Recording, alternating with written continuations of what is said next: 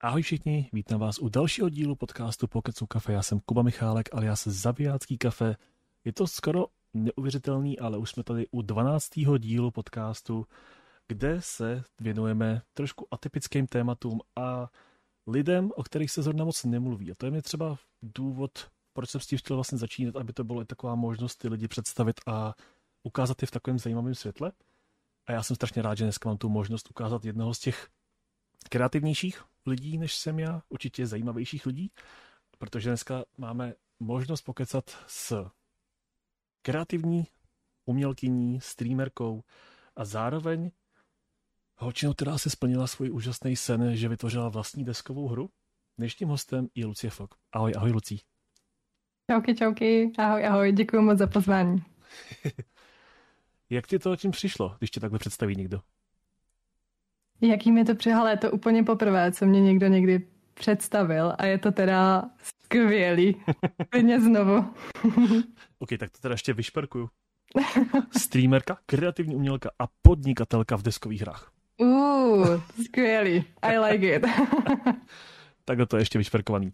Aby si i sama věděla, co tě čeká, protože ten podcast není většinou náhodně, je to vždycky uspůsobený na otázky přesně na téma to spojený s tím člověkem, Otázky, které tě tady potom čekají, jsou částečně ode mě, částečně můžu přijít ještě z chatu, který koukají lidi živě na Twitchi a na konci všeho máme takovou srandovnější část, kde se to jmenuje rychle otázky. Vlastně to znamená, odpovíš to první, co tě napadne, i kdyby to byla úplná blbost. Mhm, chápu, rozumím. Začneme něco málo o tobě, protože ty vlastně, jak jsem i říkal, jsi umělkyně. Mě třeba osobně mm. i zajímá, jak dlouho ty se aktuálně věnuješ umění a třeba jaký typ umění je pro tebe aktuálně ten pravej, v kterém se našla? Mm-hmm. A pro, profesně nebo soukromně? Jakože sama pro sebe? Asi bych to vzal oboje, oboje, oboje sféry, jak osobně, tak i, i jako to, i tak. ze strany umělecké sféry. Hele, já maluju od té doby, co umím vzít tuštičku do ruky. Fakt od prvního momentu, kdy jsem uměla držet papír, tušku, tak si kreslím, ale byly to takový jako fakt čtmáranice, fakt jako blbosti. Jestli pamatuju, jak jsem za mamčou šla úplně s nějakým oranžovým klubíčkem a říká mi, prostě mami, to je lev a ona, no to není lev, to je prostě klubíčko. Takže fakt jako, fakt jako šílenosti a jako věnuji se tomu jenom pár let, jako fakt pár let, jako fakt opravdově, kdy jako si říkám, hele, měla bych se to naučit, měla bych pochopit tohle, co, tamhle, co, takže třeba jako tři, čtyři roky maximálně, no. To je krásný, ale i přes to čtyři roky. Já jsem takhle, já jsem člověk, který koukal na tvoje tvorby i na webovkách, i na Instagramu, kde se to mm-hmm. postupně objevovalo na různých verzích tvých webovek a jako za mě to je furt nepochopitelný, ale prostě když si vezmeš ty jsi řekla, že jsi vlastně jela už na tušku, že vlastně mm-hmm. už i teďka v tuhle chvilku i nějaký z formy digital artu. Mm-hmm. Teď který, jenom takhle, no. V které té formě ses jakoby našla? Co je teďka to pravý, to tvoje? Hele, v tom, v té digitální, jako úplně. Nejvíc. Já jsem jako tušku a papír bohužel nevzala fakt do ruky jako několik let, no. Pak jsem se našla v digitálu, hlavně i z toho důvodu, že Nemusíš mít kolem sebe moc náčiní, tobě opravdu stačí ten tablet a vykouzdíš jakoukoliv barvičku si potřebuješ prostě tam dát, takže to je za mě úplně skvělá jako věc, takže digitálno. To je vlastně fakt, no. Já jsem se i k tomu spíš dostal sám, protože mě nešla někdy tuška z toho důvodu stínování a nějaký prostě tyhle detaily, které se jako lidi asi mají naučit z začátku, ale já jsem prostě spíš byl vždycky takovej, co tu techniku nikdy moc jako nepochytil a v tom digitálu mm-hmm. právě tam máš jeden nástroj, který můžeš různě nakombinovat, ať už to je štětec nebo nějaký stínování, obdáš s tím cokoliv, co potřebuješ.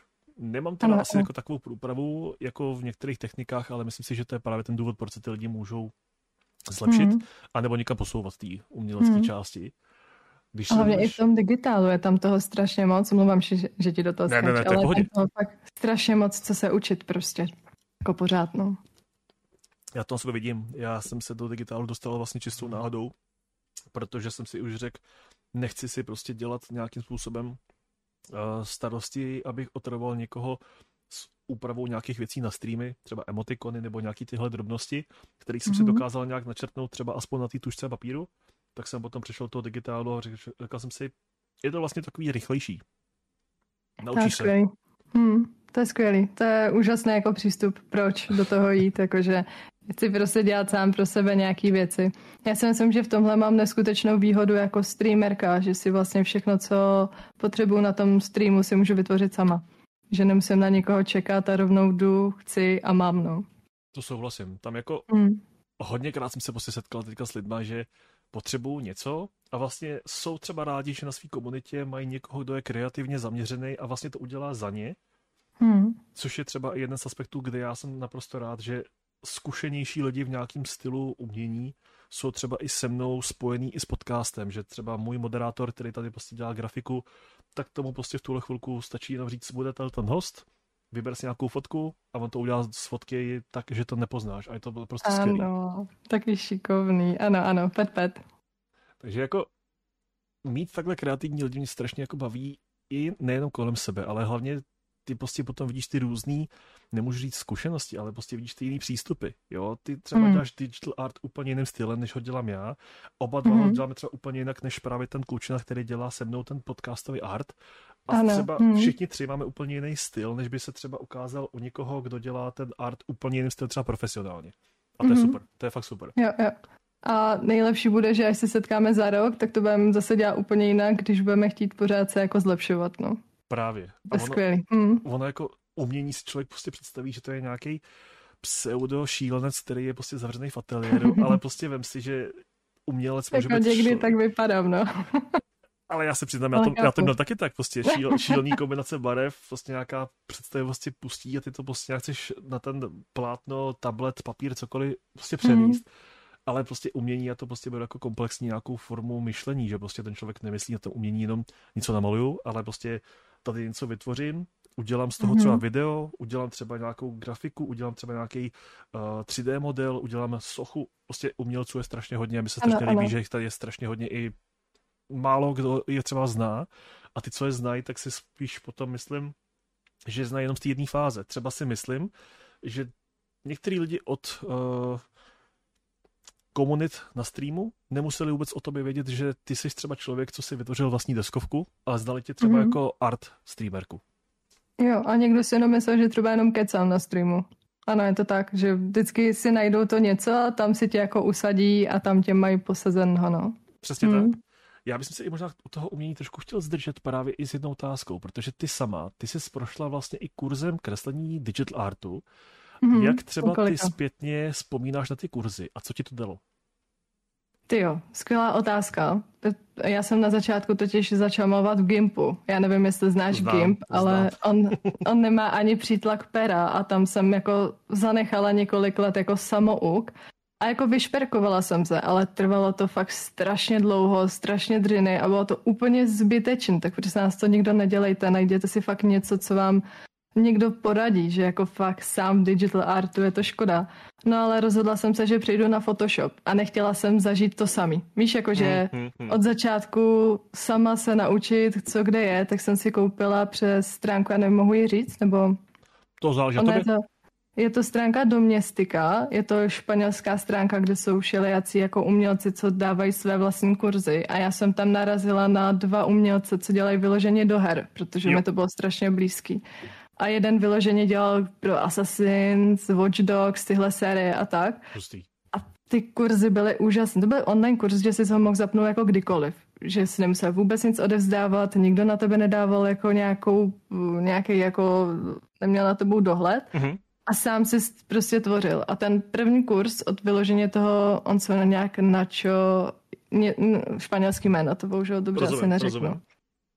A ten kurz mi dal to, že jsem dokázala namalovat krásný obraz ve Photoshopu potom. Vyloženě na základě jako jednoho, jednoho človíčka, co něco vytvořil. No. Takže jako doporučuji všema 20, kupte si kurzy, nejsou moc drahý, když je najdete v akci, tak můžou být klidně za 300 nebo za litr, za 15, něco takového. A neskutečně se to vyplatí, fakt neskutečně já vlastně teďka jsem ve té samé situaci. Ne, že by jsem se dostal do stejného webu uh, s těma serverama, já jsem si to zkusil na Udemy Akademii, což je vlastně to samé, jenom v britském pojetí a vlastně to vedou Britové nebo Němci, v angličtině mm-hmm. převážně. A taky jsem si říkal, já prostě mám nějaký skill v tuhle chvilku, který se mi zdá, že buď nikam neroste, anebo to chci já dostat nějakým jiným způsobem nahoru.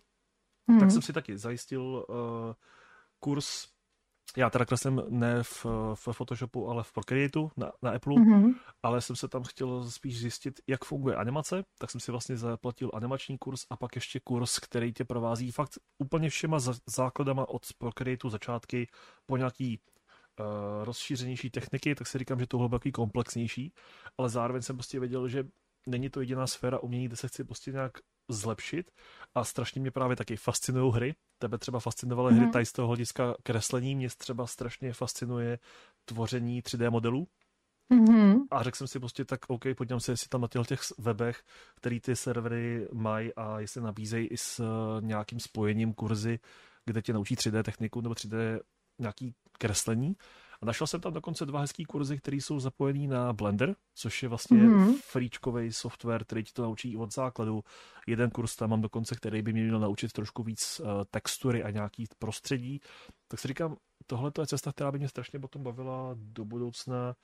Uh, nějak si jako v tom zlepšit. A třeba teďka ironicky my o tom mluvíme a najednou mi píše Udemy, že jsou další slevy na nějaký kurzy.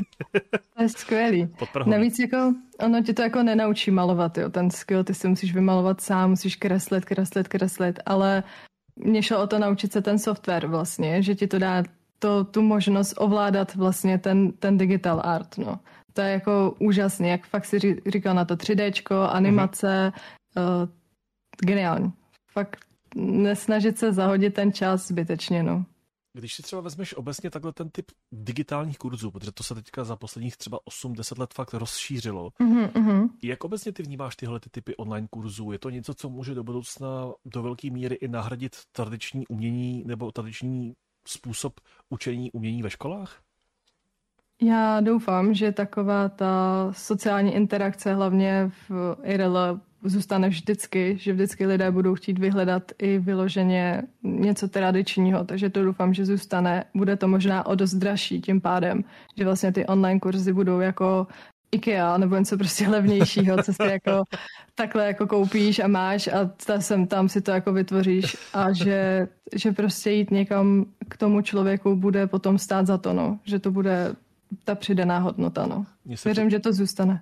Mně se při slovech, že to bude jak IKEA představilo akorát to, jak by se stal ten živý plánek, uh, kreslení a tam ten stavební prostě ten ne, formát, ten plánek, jak to sestavit. jo, všichni by se teda ty vlasy, ano. jo, jo, jo. Já doufám, že jsem byla pochopená, jako že, že v tom tradičním prostě je ta, ta hodnota navíc, no. A že zůstane. A že bude vyhledávaná potom no, možná víc a víc. Na druhou stranu třeba, když to vezmu ne ze strany srovnání s uměním klasického stylu, ale třeba naopak hmm. škola ti dala nějaký základ, škola ti třeba nenaučila to, co si zrovna ty v tom odboru chtěla zjistit, protože právě hmm. si dělala třeba specifikaci nějakého školního zaměření, který si vlastně nevěděla v tu dobu, že ti to bude lákat k něčemu jinému. Hmm. Je třeba za tebe zajistit si takovýhle online kurz uh, prospěšný k tomu, aby si si ty nové skily nějak vytvořila? Já nemám školu, která by byla umělecky založená, takže uh-huh. opravdu jako co ze školy znám byla výtvarka nějaký do pátý třídy nebo něco takového. Takže nevím, jak vlastně jako umělci, kteří projdou vysokou školu, jak by na tohle koukali. Ale myslím si, že když si to hledáš sám, tak si to najdeš přesně sám pro sebe, na sebe všechno, co potřebuješ. Souhlasím. A u mě, to, u mě to prostě mělo tu hodnotu, no. Nevím, nevím, ale jak je to na těch školách, to bych hrozně nerada jako ně, něčemu křivdila. Já to třeba ze své zkušenosti můžu říct tak, že základní, to spíš jako něco si zamalujte, pak máte jedničku vždycky. Na střední to bylo takový, že tam ta umělecká část taky nebyla jako moc rozvíjená, spíš to prostě brali. Je to něco, co by jako obecný rozhled mělo být fajn, ale ve výsledku vám jako nemůžeme říkat, jestli to je dobře nebo špatně, jak to nakreslíte ale vlastně vás toho ani moc takhle nenaučíme, protože nám je vlastně jedno, jestli to namaluješ tuškou, tuží nebo něčím jiným. A jako tady to zaměření mě spíš trochu přijde právě zajímavý v těch kurzech. OK, teď tě to prostě budu učit uh, tradičním stylem s tuškou a budeš tady prostě mít 190 hodin čistě tušky, ale tady hmm. potom budeš mít kurz, který je čistě na křídy a porovnej si to sám. Jo, dává ti to smysl, nedává ti to smysl. To já třeba v tomhle to vidím jako strašnou výhodu, že ty si ve škole nemůžeš prostě říct v půlce semestru nebo v půlce školního roku, hele, mi tady ten styl prostě učení, jak to vy učíte, nebaví. Já jdu na vedlejší školu se učit prostě umění jinak. A to ano. si myslím, že v tomhle stylu kurzu online ty jsi to řekla sama. Ve, ve, ve velkých slovách nebo v těch standardních nějakých cenových rozmezích se pohybuješ i do pár stovek, který by si tak. ve mhm. výsledku dala možná, já nevím, za kino, jo, nebo prostě za něco, za co by si nemusela tak jakoby mít pocit, že si to vyhodila ty peníze, že to mm-hmm. vlastně není tak velký výdaj. A ve výsledku, kdyby se to takhle učila tady tím stylem i na školách, kdyby to prostě takhle jakoby fungovalo, že OK, tady máte třeba základ, takhle se dělá s tuškou, takhle se drží křída, takhle se dělá tohle, tohle, ale třeba kdyby to do budoucna ty školy nějak podporovaly. Tady máte třeba od školy možný vzít si tady na těchto těch serverech nebo třeba na Udemy Akademii nebo na dalších těchto těch podobných situacích nějaký z eh, kurzů dle vlastního výběru zdarma, my vám ho zaplatíme, naučte se v tom, pokud chcete to být dobrý. Mm-hmm. A on je to velký rozdíl, když opravdu ty něco se chceš naučit, než když ti někdo dá něco, co bys mohl chtít se naučit vlastně. Je, takže jako jo, souhlasím, bylo by to hodně zajímavý, kdyby hmm. to tak bylo na školách. Já mám fakt jako zažitý, ne jako představu, ale mám spíš zažitou tu dobu, aspoň teda za mě, co můžu říkat od 90. vejš, nebudu se určitě pokoušet říkat, mm-hmm. že to je všude stejný i současně, ale to umění prostě obecně ty lidi neviděli jako něco, co by bylo pro ně zajímavé, prostě to viděli jako tohle to je předmět, z kterého prostě ti to buď nějak jde a automaticky máš jedničku, nebo v tom mm. nejseš tak dobrý, ale projdeš, protože tě nenechají vyhodit kvůli výtvarce. Mm já si právě myslím, že kdyby to výsledku už od začátku uchopili tak, že učí se na těch základních a středních školách informatika typu tady máte Excel, tady máte PowerPoint. U některých škol, teda i v mém případě, jsme se učili GIMP a právě uh, Zonery, tehdy ještě grafický mm-hmm. upravovací programy, strašný mimochodem. Tak kdyby k tomu prostě přidali do těch základních osnov, hele, dobře, Excel, PowerPoint je velice důležitý pro budoucnost, abyste se naučili pro nějaký firmní odvětví v tom hejbat, ale tady prostě, tady je Blender je to zdarma. A naučit vás prostě tady v tom si myslím třeba jeden semestr udělá daleko víc, než když jsou to potom lidi, kteří se do toho ve 30 musí nějak dostat, protože firma po nich potřebuje, hele, potřebujeme teďka z tebe udělat kreslíře a nějakého prostě mechanického technického kresliče, aby se nám dělal tyhle ty návrhy pro firmu, tak pak se v tom podle mě ty lidi musí ztrácet. Ano, jako kdyby jsme zabředli do školství, tak zjistíme, že tam je tolik už mezer a chtělo by to takovou jako reformu v tom, nebo vůbec to celý předělat a zjistili bychom, že tam je fakt jako hodně, hodně moc chyb, no. Jo, já spíš jako i takhle přemýšlím mm-hmm. častokrát nahlas a si říkám, ty školy většinou ten budget prostě neřeší takým způsobem, jestli to v tu chvilku budou řešit, já nevím, digitální formou, něco na dálku nebo něco, co by jim tam vlastně udělalo tu cestu do budoucna. Ano, můžeme si samozřejmě mm. spekulovat, jestli to dělají dobře, protože dojdeme spíš tomu, že ne. Ale ve výsledku fakt jako taková blbost a ve výsledku tři stovky, nebo i kdyby do pětistovky za kurz na osobu za toho studenta, to si myslím, že oni dostanou do těch škol daleko větší dotace než pětistovku. Mm-hmm tak si myslím, Jeden že... se mi povedlo chytit i za 250 korun a byl fakt dobrý. Já taky, ale pak jsem tam dostal, pak jsem tam dostal placení daně a bylo to najednou víc. jo, jo, jo. okay. Takže ano, 250, dokud neplatíš DPH. ne, hmm. obecně, když se vrátím zpátky k těm, uh, ať už kurzům, nebo ten konkrétní, co jsi absolvoval ty, ty jsi no. vlastně po tom absolvování měla jeden z těch prvních digital artů uspůsobený tak, že to bylo inspirovaný, já můžu říct asi za sebe, českou legendární hrou Mafie. No, ano. A mě to třeba strašně i zajímalo, jestli to byl art, který vzniknul na zakázku, nebo to vzniklo čistě jakoby fan art, nebo to přímo chtělo studio po tobě? Já jsem, uh, nevím proč, já vždycky jako dávám na různé pocity. A v té době jsem asi pravděpodobně jako hrála Mafii a úplně mě to zase uhranulo, protože myslím, že v téhle době do, vyšlo Definitive Edition. A říkám si, hele, co kdybych namalovala art a ozvala se třeba jako tady jednomu hernímu obchodu, jestli by třeba se mnou neudělali soutěž. No a oni na to kejvli, takže jsem vlastně udělala obraz a dali jsme ho jako do soutěže, do, eh, do toho, že oni si ho tam jako hodili jako hm, na storíčko a na všechny možné tyhle ty sociální sítě. A vlastně ten obraz se najednou dostal mezi lidi. Dostal jsem mezi lidi, který jsem vůbec jako neznala a najednou mi píše jeden člověk, že zná kontakt na manažera vlastně toho herce, co dělal Tommyho Angela ve hře a že mu ten obraz uh, klidně můžem poslat. To je boží. Takže pak se můj obraz vlastně dostal do Austrálie, vyložil mám adresu toho herce a, a on ho má u sebe doma. A nejhezčí na tom je, že v té době nějak byla korona a on říkal, co jako by psal, že to je první věc, kterou má jako z mafie, že nic jiného nemá kvůli koroně, že se k němu nedostali věci, žádný prostě předměty herní a tak, no. To bylo tak krásné, to bylo fakt hezký, takže z jedné myšlenky namaluju si prostě Tommyho Angela, vzniklo to, že Tommy Angelo drží můj obraz v ruce v Austrálii. Je to fakt zajímavý, protože já jsem na ten obraz koukal už od nějakých, myslím si, že si musela mít ještě nějaký skripty na Instagramu, pak se to stalo do těch svých stránek.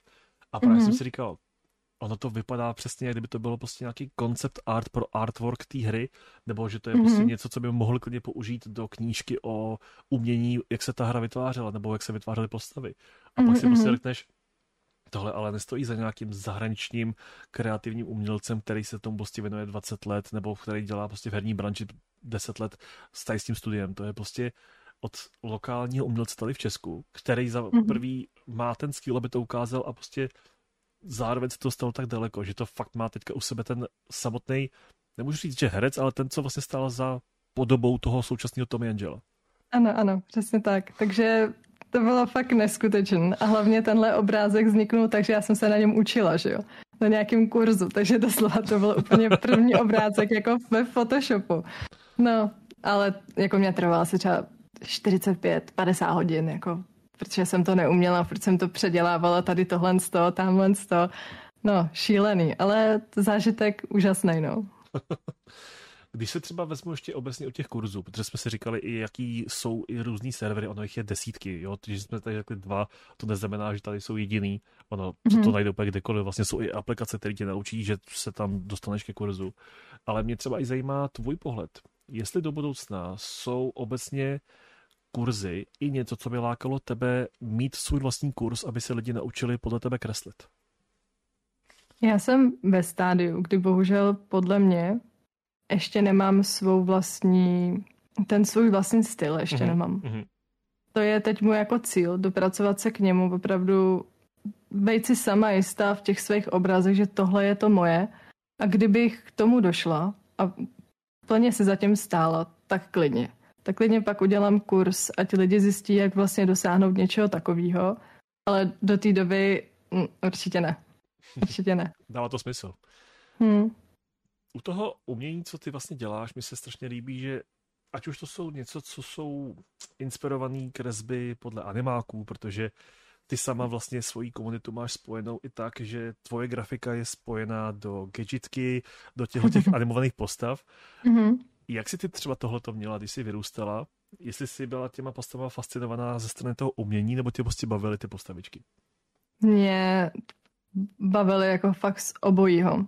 Od malička jsem vždycky koukala na ty scény, jak vlastně se mění a jak ty lidé museli vymyslet ten pohled té postavičky a zároveň mě vždycky tahla ta animace, jako kdyby to bylo real, kdyby to bylo skutečné, no. Takže oboje, oboje mě vždycky jako oslovilo a tím, že už je to jako dávno, že jo, nějaký takový Disneyovky, kdy jsme v 7 ráno seděli u, u televize a koukali na to, tak uh, jsem si řekla, že to je jako z nostalgického hlediska pro mě takový blízký. A teďka takový ty, co poslouchají na Spotify a na YouTube, cože, vy jste stávali se dobrá do kvůli televizi, když to puste za Jo, no. Ano, to záznamy nebyly, no. ne, ale sobotní pohádky je fakt něco, co si pamatují všichni tak nějak, hmm. co vyrůstali v tomhle období, protože to nebylo takový je to prostě každý den, je to na každém programu, je to tamhle v repríze. Ne, prostě to bylo jen ten víkend a z těch toho nebo z těch. A to bylo na tom kouzelný. Hmm. Bylo to vzácný. Jak toho nebylo moc, tak si toho člověk vážil ale je spíš i vtipný, jak moc nám vůbec nevadilo řešit nějaký bariéry jazyka. Já si vybavím, že za nás ještě dokonce chvilku pouštěli do našeho města i programy, které byly časem i na kabelovce a já jsem koukal velkou část třeba Cartoon Network, ano, což byla ano, vlastně anglicky debovaná kompletně stanice na animovaný postavičky. My tomu Taky. nerozuměli ani prd, ale koukali jsme na to, bylo to skvělé. Uh-huh, uh-huh. Pamatuju si, taky jsem měla jako kabelovku už od Supermaxu a právě taky tam byly potom i Cartoon Network a jo. takhle, no. Hmm. Je to takový... Ježiš, to je hodně feels old man. Jo, no, je to takový taková retro, retro okýnko do minulosti pro všechny, kteří nezažili 90. a už nezažijou.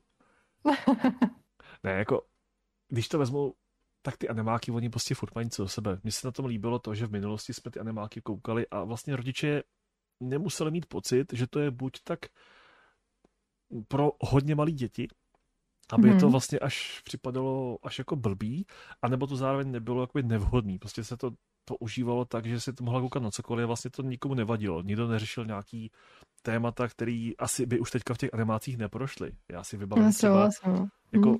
nejpopulárnější, co mi tehdy si vybaví, tak uh, Dexterova laboratoř nebo Johnny Bravo a to teďka by prostě neprošlo. Ano, to máš pravdu, no. Úplně. Neprošlo by to, no. Ale to je na jednu stranu prostě škoda.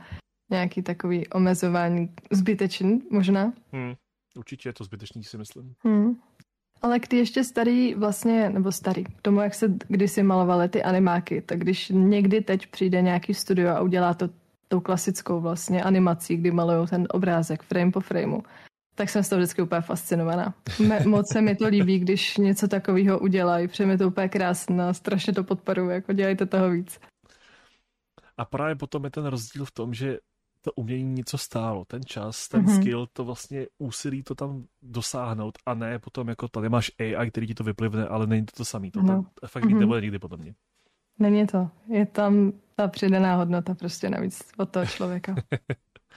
Když si vezmu ještě obecně tvoje umění, protože ty vlastně kromě toho, že už si začala dělat nějaký umění i na zakázku, tak mě mm-hmm. třeba i jakoby zajímá, jakým způsobem nebo kde všude lidi můžou tvoje umění najít, případně i zakoupit.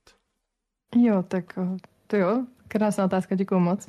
Určitě na Instagramu najdete jak na mém uměleckém, tak i osobním spoustu obrázků a jakmile cokoliv vidíte v digitální tvorbě, tak to se k vám může dostat.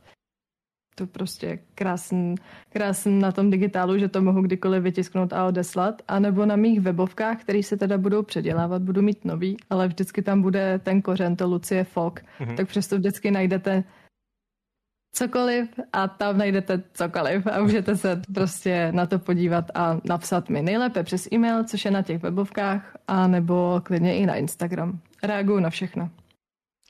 Mně se i líbí, že jsi říkala, že reaguješ na všechno, protože to se mi hodně zdá, hodně spojený i třeba s tvojí komunitou, že vlastně vaše komunita je taková ta z těch klidnější, kam chodí lidi odpočinout, relaxovat a právě povídat si o všem, ať už by to potom bylo pro toho člověka v první řadě třeba nezajímavý, ale pak prostě přijde k tomu, že ty témata, co tam řešíte, jsou normálně v pohodě a vlastně nikdo se tam nemusí bát. Mě tohle to strašně třeba o tom bavilo, když jsem tam potom chodil.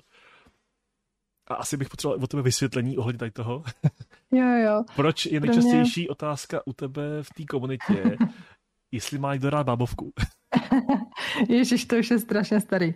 Hele, to vzniklo takže když jsem začala streamovat, byla jsem strašně stydlivá a přišel tam človíček a jmenoval se Panky a já jsem nedokázala rozdělit jeho jméno od otázky, jak se má, tak jsem řekla, že mám pro něj Panky zákeřenou otázku. A lidi si to začali spojovat a já jsem pak začala dávat fakt zákeřen otázky typu, jestli má někdo rád bábovku. A hrozně se to jako chytlo, fakt taková jako taková hloupost. Už jsem to teda dlouho neříkala, už je to fakt nějakou, nějakou dobu, co jsem to přestala používat. Ale bábovka je pro mě uh, neskutečně nostalgická záležitost v tom, že když jsem prostě byla malý dítě, tak uh, moje babička mě naučila péct bábovku asi od čtyř let a bohužel už není mezi námi, takže já vždycky, když mám možnost si dát bábovku a kafičku, jak si vzpomenu na ní a je to pro mě prostě takový ten můj zen maličkatý. To je ale skvělý. Já si pamatuju, že právě tam dokonce jeden čas i dávala recept na tu bábavku součástí chatu. jo, ano. A to jsou prostě takový jako komunitní mm, diamantíčky a střípky, které se pak jako tam sbírají a vyvíjí se postupem toho, co člověk streamuje, no. No ono, co jsem koukal, ty vlastně i místo toho umění, pokecu a nějaký ty zóny pro ty lidi, kde se můžou chillovat a relaxovat, tak častokrát jste začali na streamech dělat to, že stavíte Lego. Mm, taky, taky. Mm. Považuješ se třeba ty sama za sběratele Lega a je i nějaký případně vysněný Lego set, který by si chtěla jednou postavit? Uh, um, já jsem zastavila kupování Lego z toho důvodu, že ho nemám kam dávat. to byl jako důležitý bod, jako říct, že takhle už ne. A v tomhle období jsem měla narozeniny a má nejlepší komunita na světě mi koupila rovnou dva vysněný sety z Lega a jedna je právě příčná ulice z Harryho Pottera, kterou jsem myslela, že v životě nebudu mít ani v ruce, protože to je strašně drahý Lego. Ona se posouvá, pokud se nepletu, ne? Mhm. To je krásné. Ano, ano. A pak ještě sám doma. A to jsem u toho úplně plakala. A tak mám ty dvě obří krabice doma, protože absolutně nevím, kam bych to dala. A jsem si vědoma toho, jakou moc velkou sběratelskou hodnotu to jednou bude mít, takže až to jednou rozeberu, tak to, to budu plakat normálně. Mám ráda napadá, Lego, no. Mě třeba napadá z toho Lega, protože příčná ulice ještě z těch v uvozovkách menších setů je třeba pro tebe do budoucna zajímavý se sehnat takovou tu kompletní repliku celých Bradavic? Jo, ta má takovou tu zvláštnost v tom, že je to jako miniatura hmm. a mě vadí, jak tam není vlastně ten design těch vnitřků. Tím to pro mě vlastně nemá takovou tu hodnotu, že bych to chtěla. Mně se hrozně líbí, že ty domečky, když jsou třeba z Harryho Pottera, tak jsou uvnitř detailně propracovaný a tohle to tam nemá, no. Je Bohužel, fakt, tak. Jako co si pamatuju já, tak Lego za mě spíš bylo takový ty menší sety a taky už se to postupem času dostalo do fáze, kdy buď jsem to měl sestavený na poličce a chytal to prach, nebo se to muselo dát mm. do mhm. krabice, protože už to fakt nešlo. Mm-hmm. Ale je fakt, že když jsou už potom takhle ty streamy, kde se to staví, tak jak potom to třeba musí být náročný, kdyby si si stavila něco, nedej bože, většího než tu příčnou ulici. No, jasno. Ale tím, když tě to baví, tak uh, pak ta náročnost jde vlastně stranou. Já dělám to, že když stavím Lego, tak u toho poslouchám všelijaký podcasty o seberozvojích a všelijakých těchto tématek. Takže pro mě je to spojení toho mechanického prvku s tím vlastně mozkem mm-hmm. a líp se mi to jako zapamatovává. Kvůli tomu vlastně hrozně ráda stavím puclíky a Lego. Kvůli tomu propojení vlastně těchto dvou prvků. No. Puclíky jsou hned druhá otázka, kam jsme krásně oslým můzkem přešla, protože já vím, že už za dobu, kdy jsi začala streamovat a měla si vlastně první sestavení toho studia, v kterém teďka streamuješ, tak si tam měla různý uh-huh. puclíky za sebou, ale ty puclíky se postupně rozšiřují a zvětšuje se ti ta sbírka. Mě docela i zajímá, kolik v tuhle chvilku máš puclíků, jakoby těch setů, těch skládaček. A druhá otázka, u těch puclíků mě strašně zajímá, jaký největší pucle si vystavila. Jo, tak moment, tak těch puclíků mám asi naštěstí jenom 15. že to je, já jsem na tím zrovna dneska přemýšlela, proč není půjčovna puclíků, vyloženě asi ji založím. Okay, že bych si to jenom složila a odevzdala, víš? Protože já to potom zase rozebírám, já to nemám kam dávat. Takže mám všude krabičky jako od puclíků. A, a jaká byla ta otázka? Druhá, prosím, ještě jednou. Kolik jich celkově máš? A ta druhá otázka byla, jaký největší si kdy stavila?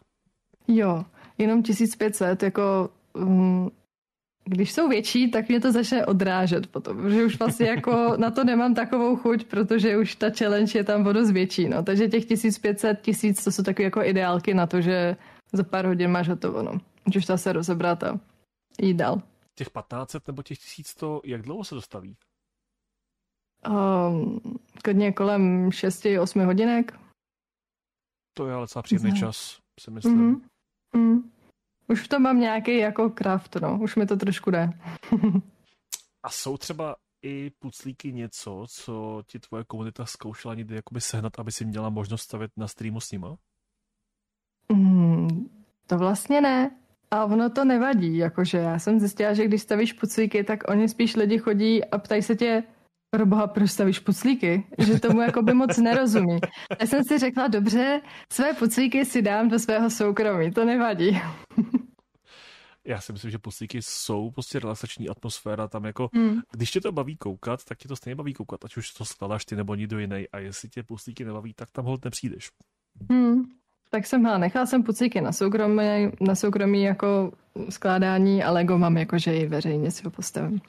Když ještě chvilku zůstanu u streamu, tak ty samozřejmě kromě streamování uh, těch Lego skládaček nebo případně umění a pokecu, tak i zároveň máte i herní streamy, kde mm-hmm. se poslední dobou u tebe hezky rozšířil zájem o to vytvářet digitální umění spojený s tou hrou, co si dohrála. Mě mm-hmm. strašně zajímá i, jak tenhle ten koncept vzniknul. Vzniknul krásně. Já jsem byla na Steamu a koukala jsem na Miss, Little Miss Fortune. Nevím, jestli tuhle hru znáš. Je Znám, úžasná. Příjemná. Miluju, miluju tuhle hru, protože spojuje prostě rostomilý věci a úplně dark humor. Miluju, skvělá, skvělá hra, doporučuji. No a oni udělali merch, tak jsem se ho rozklikla a úplně si říkám, to je tak nádherné, to vypadá tak dobře, to úplně potřebuji si něco takového namalovat. A pak jsem si říkala, ty bláho, proč já vlastně nedohraju nějakou hru a nenamaluju si když to vlastně může vypadat takhle hezky. A tam to vzniklo. Vyloženě díky tomuhle, že jsem viděla namalovaný merch na Little Miss Fortune. No. Vybavíš si už třeba kolik her si takhle udělal inspirovaný art zpětně po dohrání? Zatím jenom maloučko, jestli čtyři, pět, protože bohužel jsem teď měsíc nemalovala kvůli zánětu šlach v pravý ruce. Oh. Takže jinak bych vzniklo, vzniklo bych víc, no. Ten koncept je cel, tak celkem jako novej, no. A je to něco, co třeba do budoucna víš, že tvůj stream bude obohacovat neustále? Mm, mě to moc baví, mě to přijde hrozně hezký a je to i takový, že dáváš takový malý hold těm tvůrcům. Oni si to nesmírně váží, obzvlášť ty menší studia, já hraju takový indie gamesky. Tak když vyjde něco nového a já něco namaluju, tak oni jsou jako velice vděční za to, že ty vlastně jako ještě podpoříš ten, tu jejich hru nějakým uměním. Mně se i líbilo právě to, že když jsem koukal ty vlastně nemusíš mít vysloveně přesnou kopii nějaký scény z té hry, ale to může být inspirovaný, ale poznáš potom v tom, že to je tahle ta konkrétní hra a právě to můžou buď brát třeba i jako fan art spojený s tou hrou, anebo když se prostě to studio samo nějakým způsobem k tomu dostane přes Instagram nebo přes sociální sítě, tak by to klidně mohli brát jako oficiální obrázek, který můžou oni publikovat dál. To by bylo moc hezký. Mně se takhle povedlo, že mi napsali dvě studia na klíček, že mi chtějí poslat klíček a vyloženě jsem na to pak i malovala ty obrázky, tak byli nesmírně vděční. Potom vidět v tom e-mailu vlastně jejich zpětnou vazbu vyloženě bylo úžasný. To bylo fakt krásný. Tam se to povedlo i na Twitteru a Instagramu, že se to dostalo k těm vývojářům. A to, to jsou nádherné pocity potom. To je ta odměna za to.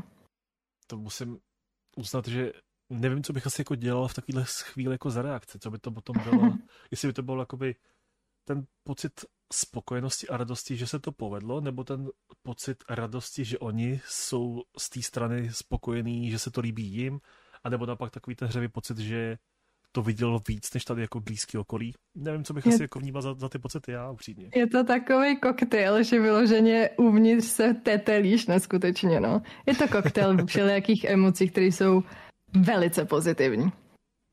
Já bych i rád teďka chvilku u těch her zůstal, protože ty kromě streamování, her, kreslení, tak ty jsi vlastně tyhle ty dva aspekty ještě spojila a vytvořila si vlastní deskovou karetní hru, která by mm-hmm. se vlastně zanedlouho už měla blížit k dokončení. Ano, Mě by ano. strašně zajímalo, řekni mi, jak celý tenhle ten nápad vytvořit si vlastní deskovou hru vzniknul. To je starý nápad jako blázen. Když mi bylo asi 11 let, tak jsme s bráchou koukali na seriál Yu-Gi-Oh!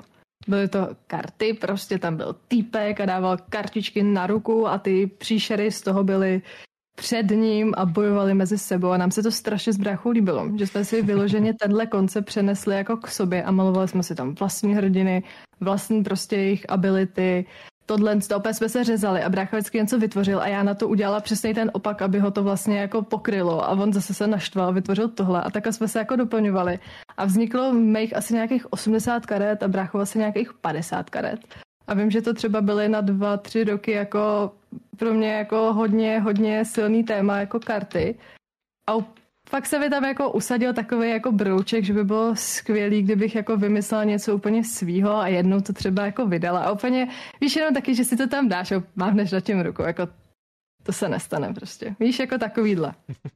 No a přesně před rokem jsem tenhle můj sen řekla na streamu.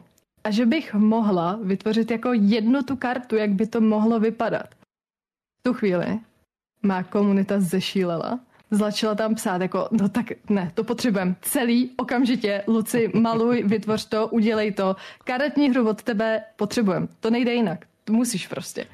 A tak já na tím jako přemýšlela, říkala jsem si, to je vlastně jako, hele, kdy jindy, když ne teď, víš, jako, to, tak mám to udělat za rok, za dva, nikdy. Tak jsem si prostě řekla, že jo, že já to vymyslím, že to udělám a že to prostě bude.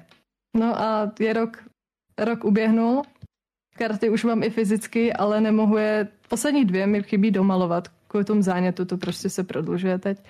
Ale má to úplně všechno, co karetní hra má mít a je to jako ve stylu TCGčka, jako Pokeshi, Magicy a mhm, takhle. Mm-hmm. S tím, že je tam spou- jsou tam jako navíc prvky, které nikde nejsou. Nikde jsem je neviděla. Takže si myslím, že má obrovský potenciál, když já jako nevyhořím nebo neusnu na Vavřínech, víš? tak to, se uvidí, no. Mě to strašně zajímá z toho hlediska, chápu, že nějak prostě vznikne ta myšlenka a nějak potom ji realizuješ, ale hmm. ta, finish, ta finishová část, kdy to vlastně vejde do toho fyzického spodobnění a nějakého vydání, tak to řešíš nějak sama na svoje náklady nebo přes nějakého distributora? Hmm. Všechno sama. Vyloženě já jsem udělala nejdřív Patreon, kde jsem lidem řekla, že můžou sbírat body a že můžou sbírat body i přes Discord. A když je budou chtít podpořit, tak to bude všechno na ten vývoj. Mm-hmm. Takže oni si třeba koupili za 69 korun patrona a sbírali jako bodíčky vlastně. Takže oni sbírali body a já z toho třeba dostávala pár korunek. A to byly opravdu korunky fakt na to, abych eh, mohla jako t- trošku fungovat v tom. Ale já jsem si přes dva roky fakt šetřila penízky na to, abych tohle mohla uskutečnit a zároveň prostě být i streamer, i umělec a nějak se z toho nezvencla, protože upřímně finančně je to náročný dost. Když by si ano. to měl mm. vzít z hlediska naopak nejen financí, ale co všechno ty si musela vlastně podstoupit, aby od té myšlenky ten projekt přešel do nějaký finální hmatatelný podoby. Co to vlastně všechno obnáší, jak dlouho trvá vůbec vytvořit ty karty a tak. Každá má karta je vyloženě udělaná jako obrovský obraz, takže už jenom jedna jediná karta bylo třeba na 25 hodin mý práce, protože je jako fakt detailní a dala by se vytisknout na plagát třeba A, a jedničky. Takže to, každá ta karta opravdu jako nádherný art, nádherný umění. Mm-hmm. To byla jedna věc, že když se vezmeš každou kartu, teď si řekneš 25 hodin jedna, mám jich 20, dostaneš se jako hodinově někam s tím, že nechceš, aby se tě zblázni, aby se zbláznil, tak mezi to vyplňuješ i jiné věci a maluješ i zakázka a jiné věci, že? Takže tohle to, to, že vlastně to obsahuje nějaký umění. A zároveň teda tu herní strategii. A tu herní strategii já jsem dávala jako dokopy jako fakt jdeš si lehnout a myslíš na to, vstáváš a myslíš na to, dáš si sprchu, myslíš na to. Víš, jako snídáš, myslíš na to. A opravdu tohle třeba byl jako můj půl, půl rok, že jsem v tom jako byla strašně utopená, ale dobře, takový to, jak, jak seš fakt jako v tom zvláštním flow, seš v tom fakt jako tak hezky si v tom topíš prostě. A jednoho dne jsem si řekla a tak, už to mám všechno jako v hlavě a jdu to sepsat. A sepsala jsem pravidla asi tak během půl hodiny byly, byly přede mnou. Což jsem byla fascinovaná. Fascinovaná, že opravdu ten půl rok vyplácení se toho jenom žvejkání té zeleniny a přemýšlení a být vlastně jako fyzicky v těle, ale hlava byla úplně jinde, se jako vyplatilo. A když jsem ty pravidla sepsala, tak jsem si řekla, to se musím zahrát. Ale jako okamžitě, to je tak skvělý, že to potřebuji zahrát prostě. Tam je taková specialita v tom, že mm, když ty máš karty jako ostatních eh, těch značek, tak tam máš třeba nějakou manu nebo nějaký body a musíš je spotřebovat. Jasně. A já jsem tady se rozhodla, že každý hráč bude mít v tu chvíli jenom jeden tah, jeden jediný. Takže je to něco jako šachy, když si představíš. Mm-hmm. Že vlastně ty máš jeden tah a tvůj soupeř má jeden tah. Takže pro tebe je hrozně důležitý, jak se vlastně rozhodneš a co budeš dělat na základě těch všech pravidel, které k tomu jsou. A to si myslím, že je na tom velice specifický, protože v tu chvíli musíš být fakt kreativní, hodně přemýšlet, co ten soupeř tam asi tak může vyvést a jako za co utratí, utratíš ten jeden jediný tah, když to tak řeknu. To mi je jako velice specifická, že tohle jsem jako nikde neviděla. No a když jsem to napsala, jsem říkala, potřebuji potřebuji to zahrát. Takže tohle to v tom je. Potom další je, jak ta karta vlastně bude vypadat, co se týče toho designu, kde budou jaký hodnoty, proč tam budou jaký hodnoty, kam vlastně budeš spát tohle, jak se ta karta bude jmenovat. Takže co se týče jako vytvoření fakt jedné karty, potřebuješ hodně času a hodně moc uh, nápadů. Být, být fakt kreativní, nebát se toho, vymýšlet, vymýšlet, vyhazovat to, znovu to zkusit, že nevíde to na poprvé, tak zkusíš jiný barvy, zkusíš jiný design, jiný vzor No a ta jedna z těch opravdu pro mě nepříjemných částí, protože já nepatřím mezi lidi, kteří by měli rádi administrativu a tyhle věci, jsou ty právní věci. Takže ty vlastně jako musíš, nebo já jsem musela zjistit, jestli na to můžu mít patent, nebo jestli je nějaký, nějaká značka, jak si to ochránit a tyhle ty věci. Takže jsem musela projít strašně moc stránek. Pak zjistíš, že v Americe to je jinak, Čechách je to jinak a tak dále. No až nakonec stejně skončíš u právníka a voláš si s právníkem a domluváte se na tom, co a jak a zaplatíš se jako právníka, no.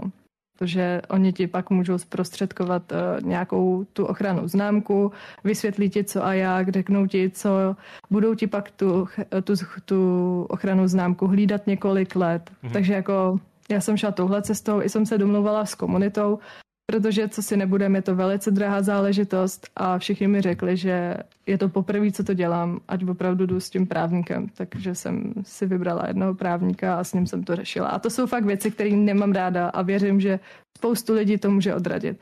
Spousta lidí si řekne, no tak to ne, no to já to řešit nebudu tohle.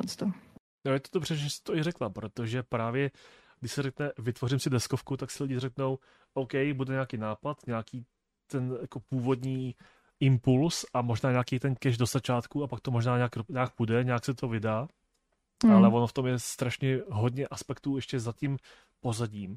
Mě třeba i hmm. zajímalo, jak to třeba člověk, který normálně pracuje a samozřejmě funguje i s nějakým asi pravidelným pracovním provozem, eh, vymyslí tak, aby to vlastně dokázal skloubit ještě i s tou prací na té deskovce a kolik tomu vlastně musíš věnovat tomu času. Hmm. Já jsem uh, přes dva roky měla, dá se říct, tři zaměstnání, že jsem jako 8,5 hodiny chodila do full-time jobu. Byla jsem analytik, lomeno administrátor. Takže fakt jako důležitá pozice, být jako fakt ve střehu, protože tam se jednalo o miliony prostě korun v projektech. Mm-hmm. Potom jsem vlastně byla streamer, nebo jsem streamerka, kdy mě to tak neskutečně bavilo, že jsem to chtěla dát všechno takže to jsem dalších XY hodin týdně. Do toho jsem dělala zakázky a ještě do toho právě tu karetní hru. A v listopadu loňského roku jsem musela dát výpověď. Nedala jsem to. Šla jsem si za tím, že prostě budu dělat tohle, protože jinak bych musela odhodit jednu z těch prací, buď tu kreativní činnost, kterou miluju a hmm. chtěla jsem v tom být, nebo něco, co mi dává každý měsíc výplatu. A bylo to jedno z nejtěžších rozhodnutí, které jsem dělala a fakt jsem se hrozně moc bála, jestli, jestli náhodou třeba za půl roku nepůjdu na pracák nebo něco takového. No a řekla jsem si, že, pardon, můžu být prostá? Jo. Řekla jsem si fuck it, že nebudu si v 60 letech vyčítat, že jsem nešla za svým snem. I kdyby to bylo na rok. Takže jsem, dala jsem výpověď, no. Už jsem to nedala po těch dvou letech. Ale to je dobře. Ono, ale hodně lidí ti prostě řekne, že práci vidí jako takový ten, někdo to fakt nazve smyslem života, že prostě skončí vejšku, skončí nějakou prostě školu a začne pracovat a tam bude 40 let do důchodu. Mně to taky tak nepřijde, jako že to je prostě ten správný směr. Prostě práce je mm-hmm. zdroj peněz. A jestli to je pro tebe něco, co chceš dlouhodobě dělat na zdroj peněz tady toho typu, tak ano, tu práci budeš dělat dlouho, ale jestli už prostě od nějakých začátků vidíš, ta práce je pouze nástroj k tomu, aby jsem se dostal k něčemu jinému, co mě prostě táhne víc. Tak takhle se to má přihlížet obecně. Hmm, tak to bylo, no. Jenom to uvědomění a takový to, že ti dojde, že jsi úplně jako fakt jako závislý na měsíční výplatě. Víš, jako nemyslím jo. jako fyzicky, ale mentálně. To bylo strašně těžké jako překonat něco takového. Je to i právě jeden z těch důvodů, proč jsem chtěl vědět, jak ty si to vlastně, ne jako ze strany umělce vytvořila, jak jsi to nakreslila, to asi nějakým způsobem si říkala 25 hodin zhruba jedna kartička, pak se to prostě odvíjelo od nějakého času na tom stráveným. Ale jak to prostě vidíš ty, že ti dávalo smysl se vším tímhle tím časem, co si věnovala práci a dalším aktivitám, vytvořit ještě něco takového, co po tobě vlastně zůstane, i když tady už potom nebudeš.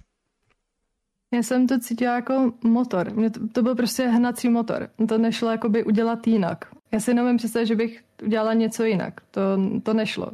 Já jsem se o to tak zapálila, že všechno šlo stranou, ale jako úplně všechno. Prostě kreativní věci, které miluju a šla jsem si zatím.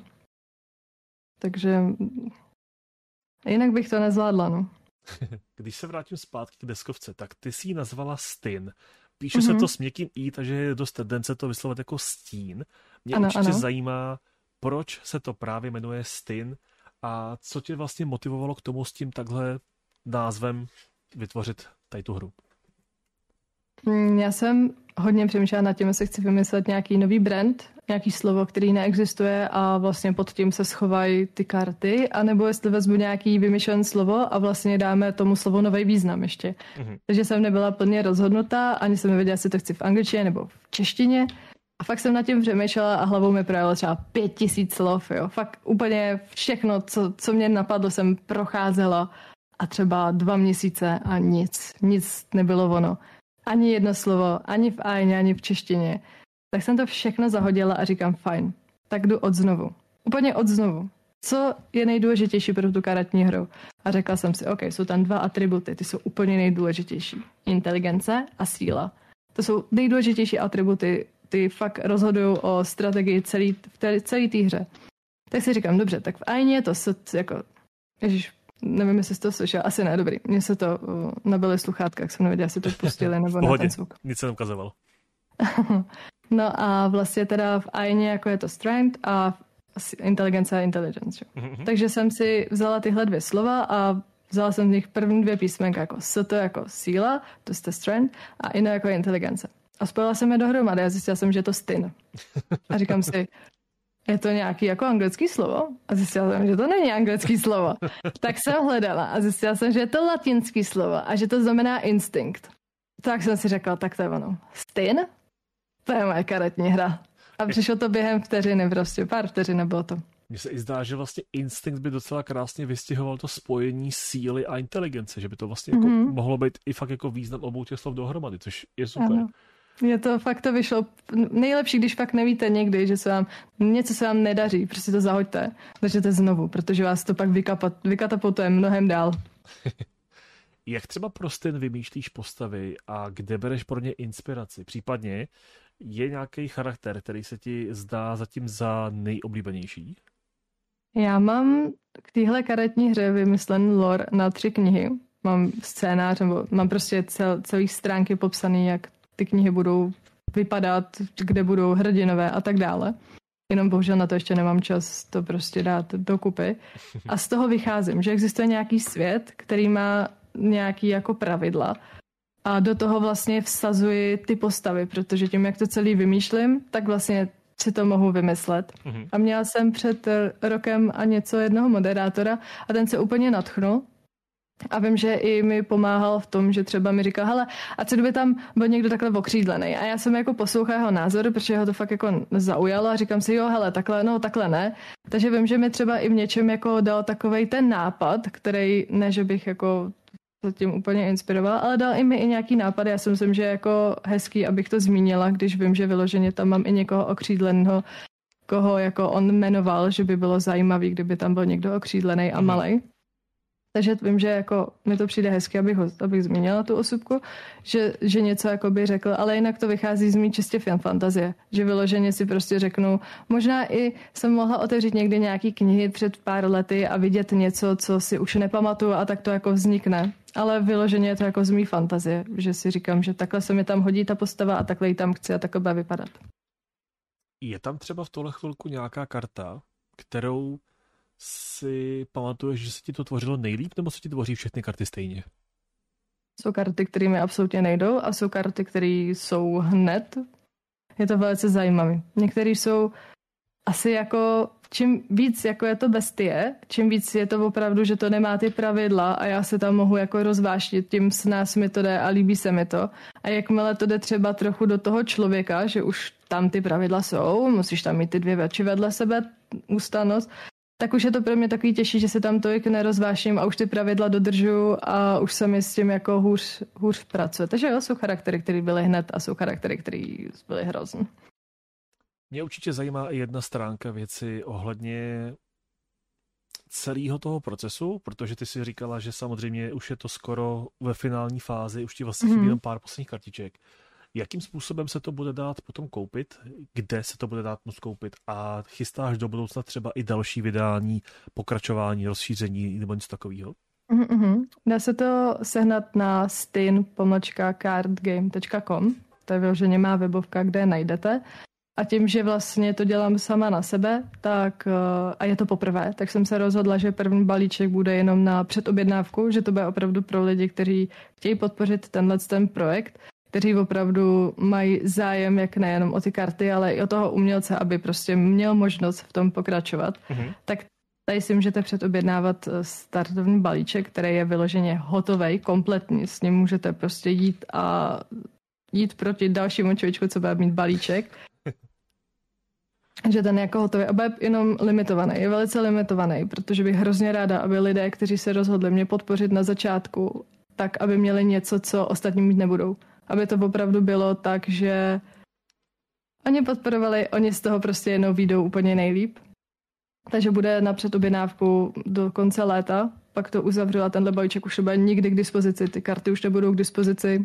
Je to, je to krutý vůči té práci, kterou jsem do toho dala, ale já to tak jako cítím, že to takhle chci. A vím, že chci vydávat další balíčky, které budou třeba zaměřen na uh, element oheň, nebo na tuhle tu rasu, nebo na tohle, nebo na tu inteligenci, sílu. Takže aby lidé si vlastně mohli stavět svý vlastní balíčky, svý vlastní deky mm-hmm. na základě toho, co vlastně uh, chtějí za ty strategie, protože tam ty strategie fakt, co člověk, to si vymyslí svoje prostě.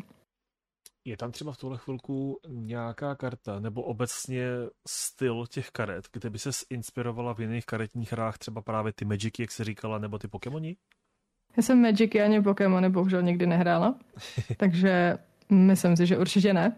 Že ne. Jedin, co je tam tak jako v těch obecně karetních hře stejný, je to, že máš nějaký hrdinu, ten má nějaký ability, nějaký útoky, schopnosti tak to si myslím, že v těch všech kart, karetních hrách je jako stejný. Ne, že by ty ability byly stejný, ale že ten způsob toho, proč ten hrdina je takovej, je prostě stejný. Ale ta mechanika v tom si myslím, že je úplně jiná. Mně asi napadá ze zvědavosti, jestli si vybavíš, jaká byla úplně první karta, kterou si vytvořila Prostin.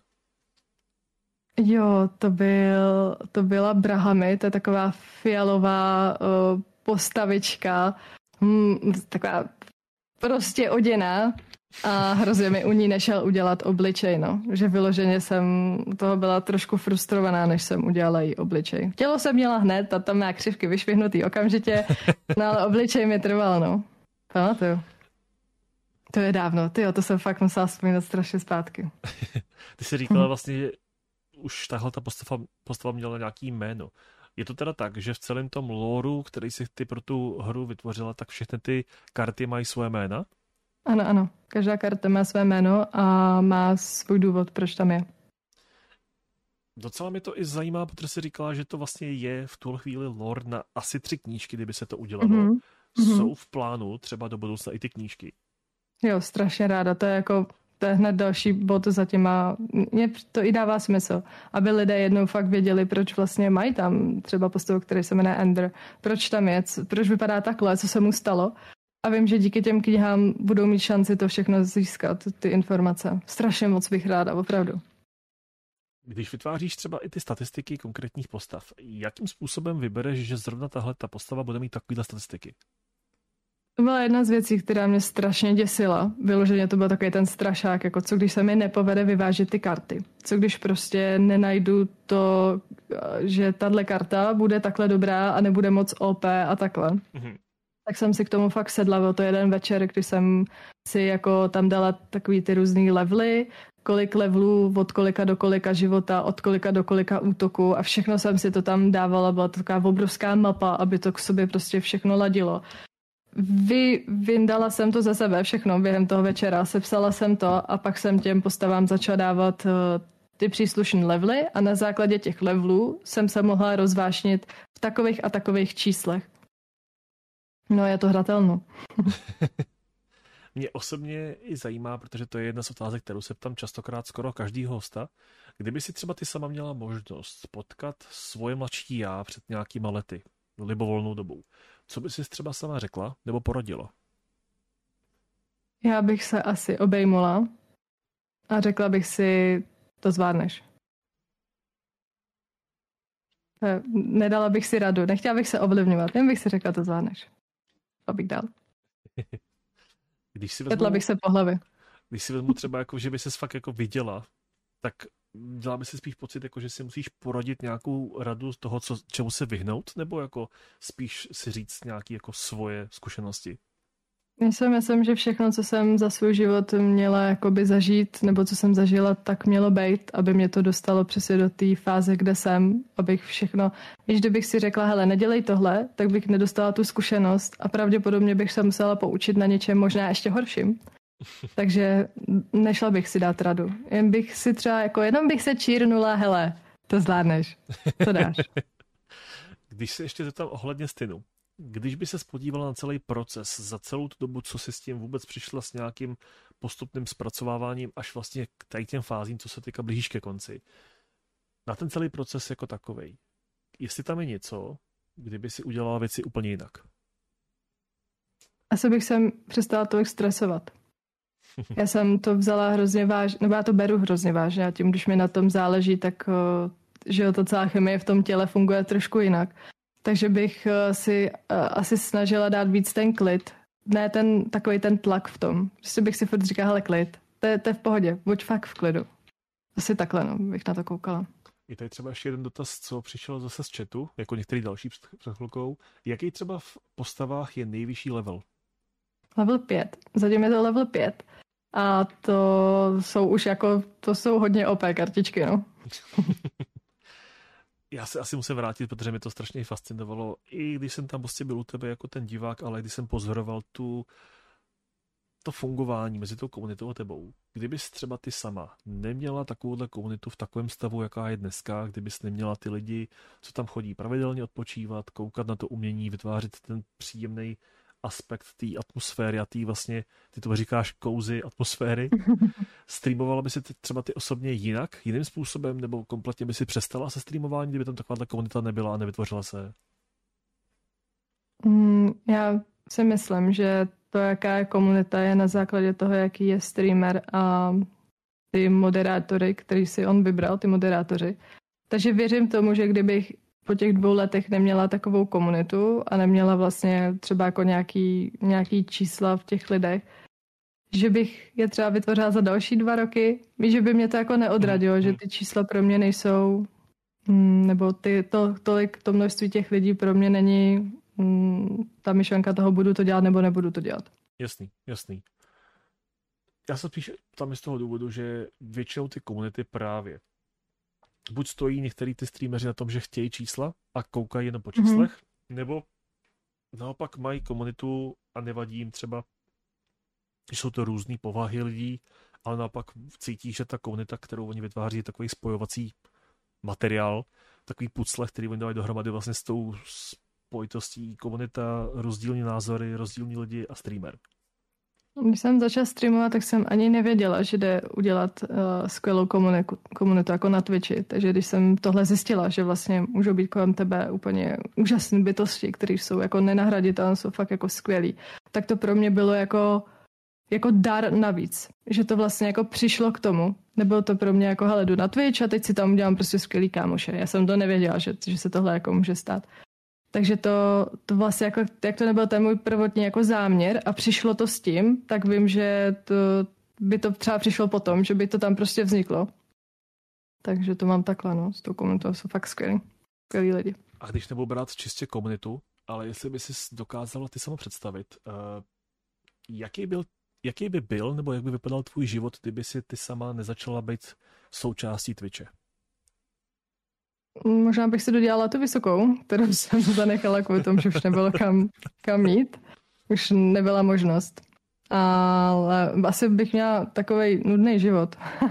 ne, já jsem se v tom fakt našla. Mě, to, mně se líbí na tom Twitchi to, že je to neskutečně kreativní jako platforma, kdy cokoliv to, co ty si vymyslíš, tam můžeš implementovat. Můžeš tam zkoušet, vytvářet, tvořit, dělat a tím, jak vlastně to každý den není stejný, tak mi to přijde úplně úžasný. Takže to neskutečně obohacuje můj život a nevím, kam bych šla, abych si svůj život jako obohacovala tímto způsobem. Vidíš třeba za sebe do budoucna budoucnost jako takovýhle serverů eh, na úkor toho, že to třeba nahradí pravidelný sledování televize?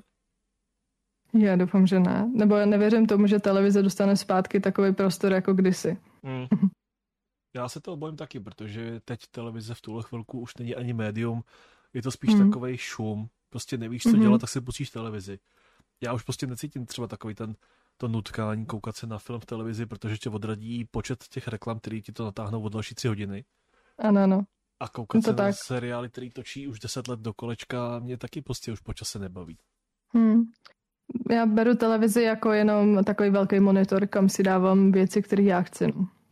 Já to mám úplně podobně. Já si pamatuju, že víceméně poslední roky jsem vlastně používal televizi jenom na mojí sbírku filmů, který mám prostě třeba fyzický nosiče, anebo prostě na hry. Mm-hmm. Ale takový jo. to kouknu se na televizi, protože koukám na televizi to nebylo prostě jako dlouhodobě, si myslím, jen tak jako, to jsem se třeba naučil potom zpětně, až potom, co jsme se dostali zpátky uh, k nějakému pravidelnému sledování s partnerkou.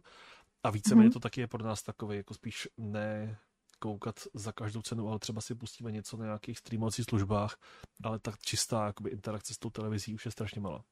Hmm, tak to má podle mě spousta lidí. Podle mě na televizi koukají uh, taková ta generace, která byla prostě zvyklá přijít hmm. z práce a kouknout se na nějaký seriál. No.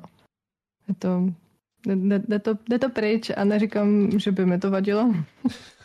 třeba si to dočkáme, že bude už i Twitch součástí chytrých televizí, jako jsou třeba MOL TV nebo, uh, nebo Netflixy a pak tam prostě pustíš a budeš koukat pravidelně na Twitch. By bylo velice příjemné. Prosím, udělejte to. Taková podprahová reklama pro Ano, ano, ano, ano, dejte to tam. ne, já to vidím i tak, že televize jako taková, kdybychom se prostě bavili když se chceš na něco kouknout, tak se podíváš na YouTube. Když se nechceš koukat na YouTube a není to vysloveně něco se naučit, ale nějak se pobavit, podíváš se na takovéhle sociální sítě právě typu Twitch, TikTok a případně nějaký, který ti aspoň trochu obohatí, jako jsou třeba ty kurzy nebo něco takového, ale najdi si tam prostě jako prostor pro to, aby si se jen tak koukala na něco, co tě vlastně ani bavit nemusí a pak ti tam do toho ještě hodí reklamy. Nevím. No, mi to přijde fakt mega zbytečný. No, nebo máš prostě streamovací platformy jako že Netflix, HBO, tyhle, takže si prostě zapneš to, co chceš tam mě spíš už po několika těch letech používání dostává taková otázka, stojí mi za to platit tolik peněz za streamovací služby, když je nevyužiju mm-hmm. fakt všechny, protože ukotvil jsem se prostě jeden čas u Netflixu, u toho jsem byl nějaký roky a pak jsem zjistil, že mi ty seriály vůbec už u nich nebaví. Přešel jsem mm. kompletně vlastně s celou tou zprávou toho, co mě bavilo převážně na Disney, protože jako fanoušek Marvelu, fanoušek Star Warsu a fanoušek Disneyho vlastně nepotřebuju nic dalšího než tohle. Mm-hmm, chápu, úplně.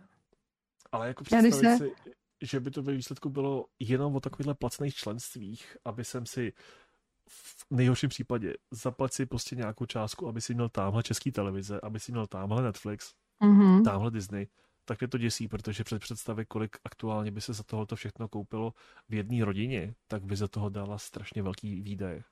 Je to tak, je to tak. Jako máš v tom plnou pravdu.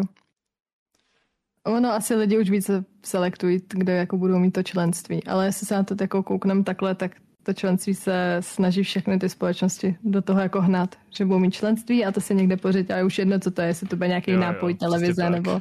Hmm. nápoj. Nevím, jestli jsem chtěl jako subscribe na to, že mi přijde nějaký pití. no, stoprocentně je. Určitě existuje, věřím tomu. Jako vlastně existují random boxy, které jsou měsíční a ty jsem si jeden čas objednával a tam teoreticky mohl přijít cokoliv. Takže vlastně jako jo, teoreticky jo. Mám tady ještě zajímavou otázku, která zajímá docela i mě. Co tebe mm-hmm. osobně stream v životě naučil nejvíc? Jo, jedna věc je, že jsem si brala neskutečně moc názory jiných lidí. Mm-hmm. Hodně moc osobně. A když tenhle mindset máš jako na streamu, tak máš dvě možnosti. Buď se jako úplně složit z toho a ukončit všechno, co děláš na sociálních sítích, na Twitchi, kdekoliv, anebo se proti tomu neskutečně obrnit.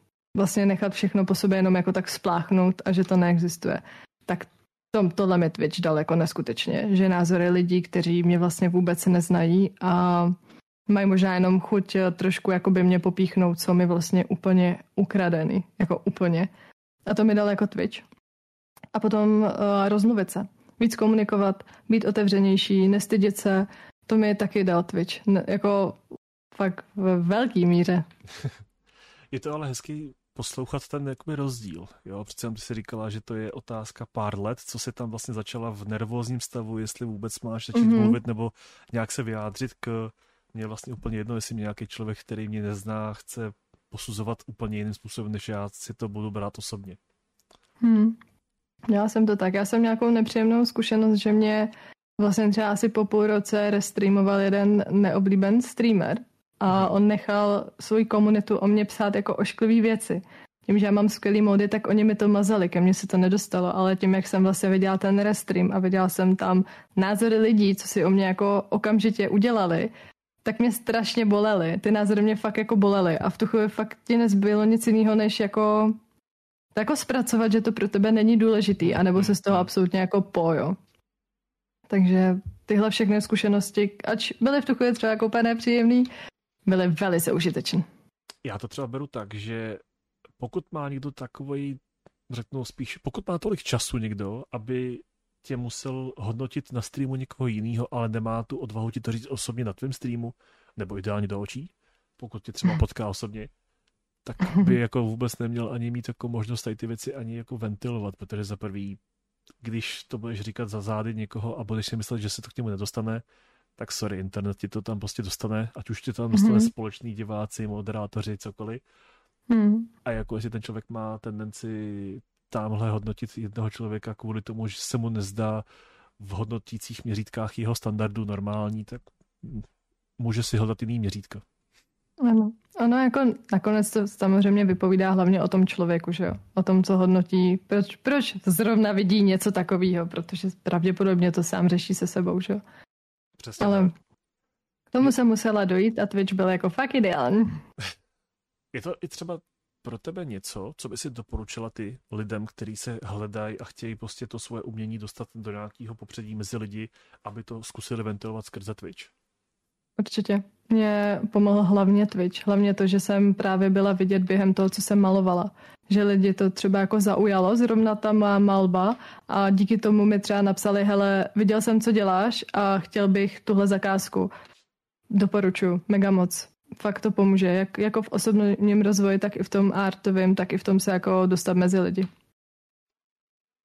Já doufám, že se to dostane mezi lidi i ve všech ohledech, protože ono je totiž rozdíl, když přijdeš třeba do tvojí komunity poprvé a vidíš tam ty lidi, kteří už prostě od prvního momentu nemusí být toxický, nemusí být prostě útočný, jako jsou v některých jiných komunitách, ale prostě vidíš, že tam je prostě pohoda, klídek, občas vlastně tam jsou i nepochopitelné srandovní narážky, které se musíš naučit s tou komunitou nějak, nějak zžít, mm-hmm. ale prostě já třeba svoji komunitu vedu takovým způsobem, že přivítám jakýhokoliv rozdílného člověka s názorem úplně jiným, než mám třeba já, dokud on respektuje ty hranice těch ostatních kolem ano. sebe.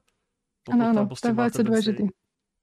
Přijít a vlastně ti ne jako skazit ten stream, ale zkoušet ho kazit ostatním kvůli tomu, že jeho pravda je jediná, tak jestli takový člověk tam má prostě nutkání zůstat jenom proto, aby ukázal, že on má ten názor nejlepší, sorry, nemá. Mm-hmm.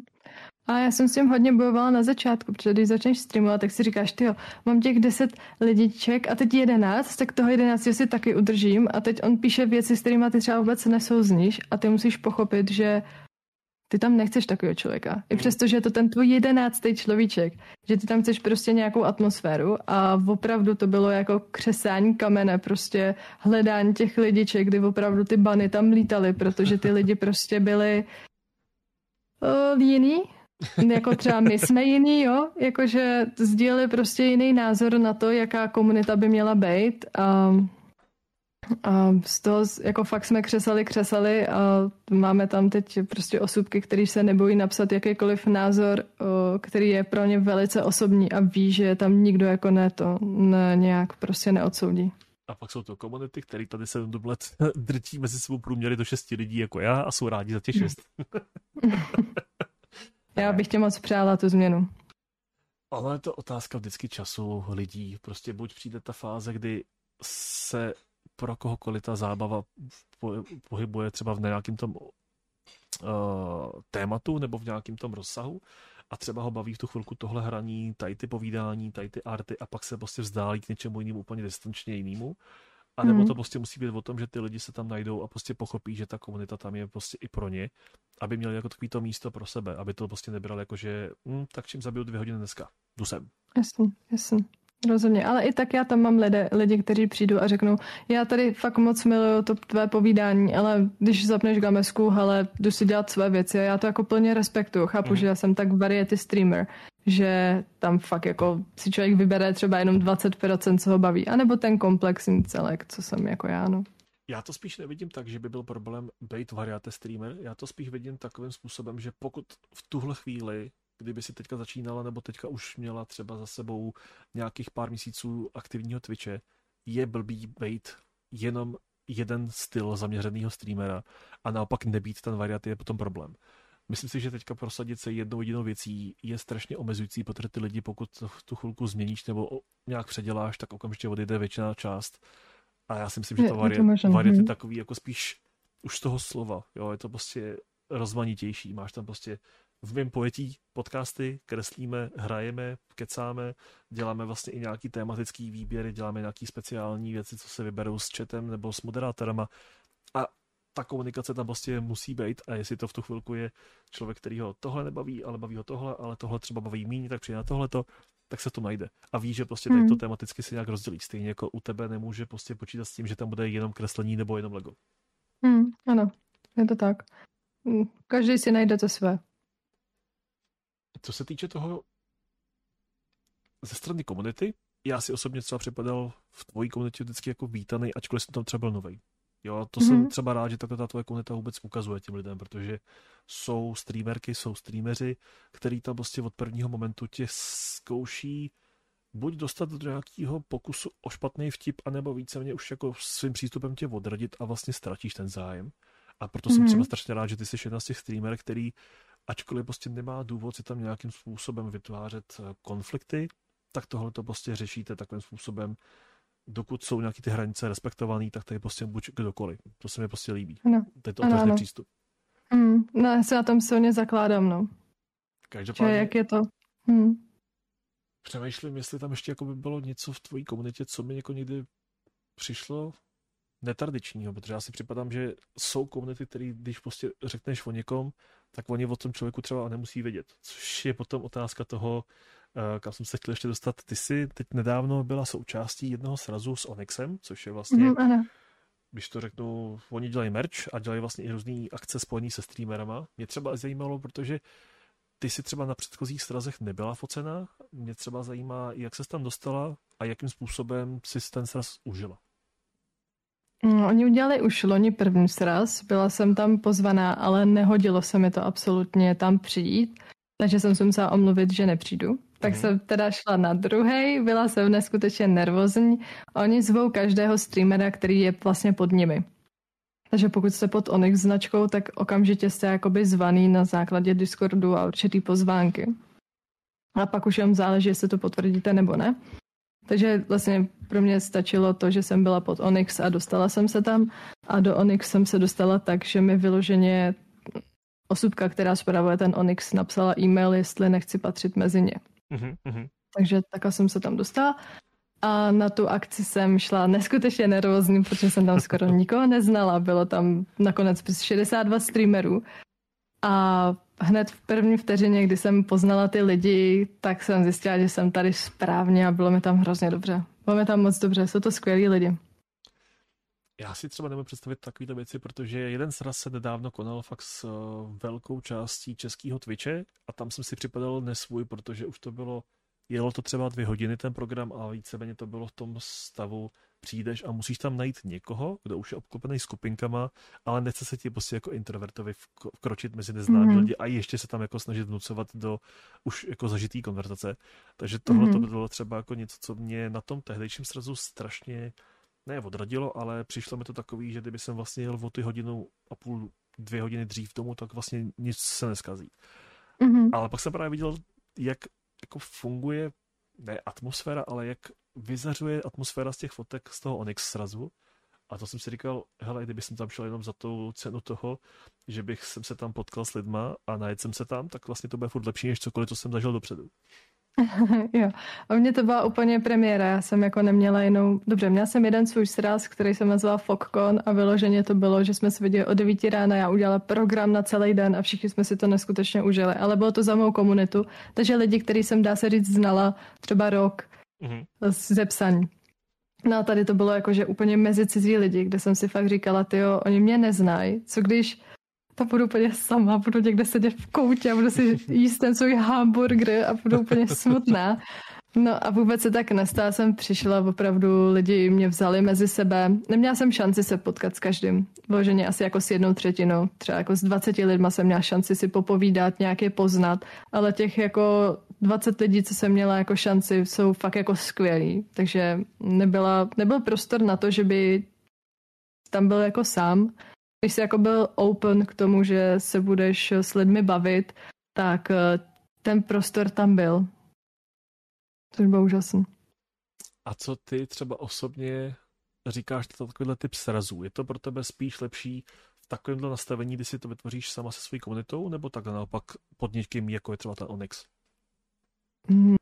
Tím, že už mám teď ty zkušenosti oboje, tak eh, vytvořit si svůj vlastní sraz je úžasný v tom, že prostě ty to máš uh, naplánovan. Ty víš, ty chceš tohle, takhle to bude, protože tobě to takhle vyhovuje. Já totiž nemusím moc, nebo neumím si představit, že bych třeba byla jenom na někde na louce, což není, není jako ten Onyx, jo? jako Drake měl třeba sraz na louce a tam by se třeba jenom pilo pivko a lidi by se mezi sebou povídali. Mm-hmm. To si moc neumím představit, protože na tyhle asi akce úplně nejsem, takže můj sraz je, nebo můj sraz je naplánovaný vždycky tak, že se tam dělají věci. Že jsme třeba hráli deskovky v čajovně, že jsme šli na bowling, že jsme tamhle se procházeli, že jsme vždycky měli něco, aby ty lidé, kteří jsou hodně introvertní, měli co dělat a nepřišel si od, od, odtrhnutý. Takže teď vlastně budeme v srpnu sraz, kdy budeme promítat filmy, budeme hrát zase deskovky, budeme grilovat, mít tam špekáčky na ohínku, přespí se tam, takže už to má jako nějaký prvky, aby každý prostě uh, se nebál tam přijít. Já jsem rád, že to takhle přesně i říkáš, protože to, co si přesně popsala, louka, pivo a skupinky, které tam prostě pijou nebo spolu mluví, tak přesně tohle ta byla ta akce, který jsem se zúčastnil mm-hmm. a mhm. strašně mě to kvůli tomu odradilo, protože vidíš tam ty lidi, ale právě nepiju, takže já se s tím jako moc nepřipojím s tím uh, tématem hledem se spít tady do němoty nejsem z těch, co by tam jako iniciativně šli nabourat skupinu 50 lidí, kteří jsou obklopení okolo toho streamera, aby se tam začali s ním bavit. A mm-hmm. ještě o to hůř by tam prostě bylo v ohledu toho, že některý se tam už prostě baví s někým a vlastně potřebuji se bavit s někým dalším a já tam budu ten další, co čeká na té frontě a prostě nebudu se tam cítit komfortně. Takže to je ta zkušenost, kterou jsem měl já a neříkám, že bych se do budoucna s razum bránil. Spíše u nás v komunitě taková vtipná stav, eh, stavová blokace, kdy dva roky, tři roky, se říká, uděláme sraz, sraz bude tady toho, mhm. tady toho typu a doteďka se sraz nevytvořil, takže... Chápu, já mám takhle sněžku, protože říkám, že půjdem na sněžku ještě se... Sněžka je jak taková prostě Kolombova žena, no. Nikdo ji neviděl. Každopádně, z hlavních otázek a z otázek z chatu je to pro tuhle tu chvilku vlastně všechno a my přejdeme mm-hmm. akorát do fáze, kdy jsem uh, to nazval rychlou otázky, jak jsem říkal, je to otázka, kde nemusíš moc přemýšlet nad odpovědí, odpovíš tím prvním, co tě napadne, i kdyby to byla blbost. Dobře, to bude asi hodně blbostí. Začneme čím takovým jednodušším. Jak by si nazvala kombinaci mloka a zebry? Mlobra. Dobra. Jaký podle tebe by bylo nejlepší jméno nebo přezdívka pro chameleona?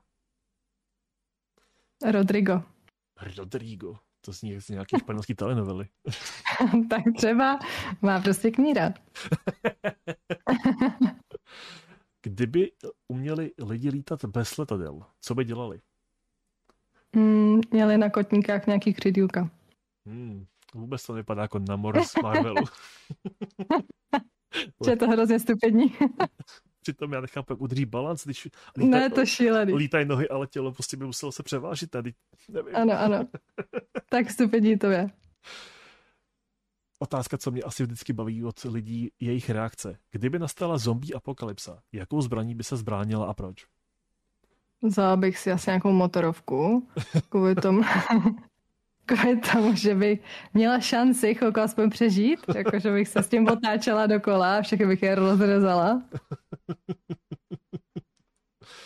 Když zůstaneme ještě chvilku u těch, těch kdyby něco, mm-hmm. tak co bys osobně ty dělala, kdyby uměli pavouci mluvit? Já bych se jich šla zeptat, proč jsou furt tak nasran a připraven na útok. Ty jsou ale furt ready. jako jo, no. Nepoleví ani na vteřinu. Nechápu. Musela bych se jich zeptat, proč to dělají. Co mě zajímá určitě dál, protože jsme se tady bavili o tvý jedný ze starších hlášek, která byla propojená se streamem dlouhodobě a to byla bábovka. Mě zajímá mm-hmm. podle tebe, s čím je lepší bábovka? S čajem, kafem nebo mlíkem? Kávičkou. Rozhodně s nějakou černou kávou. Jsi z těch lidí, kteří si tu bábovku namáčí do kafe, nebo to koušeš k tomu? Ne, ne, ne, koušu, nenamáčím. Jsou jen dva typy lidí, ty, co namáčí a ty, co ne. No jasný, no. A já jsem člověk, který by tam dokázal vymachat celý ten pekáč i s tím těstem a v pohodě to potom vyžunknout jako takovou tu mokrou hmotu. Zaj, zajímavý, zajímavý, dobře. Z otázek, kterou mám strašně rád, protože vždycky je ta rozdílná reakce jiná a zajímavá, hlavně u těch ženských hostů. Co bylo podle tebe to poslední, co řekli dinosauři předtím, než vyhynuli? A sakra. Prý, ups. a poslední otázka, co mám dneska pro tebe. Jak se podle tebe ubrání bezruký a beznohý člověk útočníkovi? Blbě. Taky asakra. Asi hlavou, no. Použij hlavu. Tak jo, doslova. jo, jo, jo. Takovou hlavičku, co by dostala. Mm-hmm. Každopádně z mých otázek a z otázek z chatu to je naprosto všechno. Já ti strašně chci moc poděkovat, že jsi měla možnost a čas se tady dneska s náma pokecat v příjemném duchu, říct nám nějaké věci ze zákulisí tvýho umění, tvý tvorby, tvojí deskové hry, která se za chvilku už bude moc finišovat, aby to lidi užili i s tebou. Strašně moc chci poděkovat za dnešní účast. Bylo to super. Já moc děkuji, bylo to fakt skvělý a nezapomenu na to, fakt jsem si to moc užila. Děkuji, děkuji moc. Stejně tak chci poděkovat všem, co dneska s tebou přišli, aby se zeptali na otázky, které se tě třeba ještě nemuseli ptát na tvých streamech, takže i některé ty otázky byly přímo od nich. Já mm-hmm. si mhm. myslím, že ty otázky měly fakt krásný smysly, i jako, že to bylo docela jako k tématu i zajímavý a já doufám, že tvoje další zkušenost z podcastu bude jenom příjemnější, než můžeš potom porovnávat zase s něčím dalším lepším. O, děkuji, děkuji převéce. Moc si toho vážím. Každopádně já ti ještě jednou děkuji za dnešní stream a měj se krásně, ahoj. Taky, pa, pa, pa, mějte se. Bye.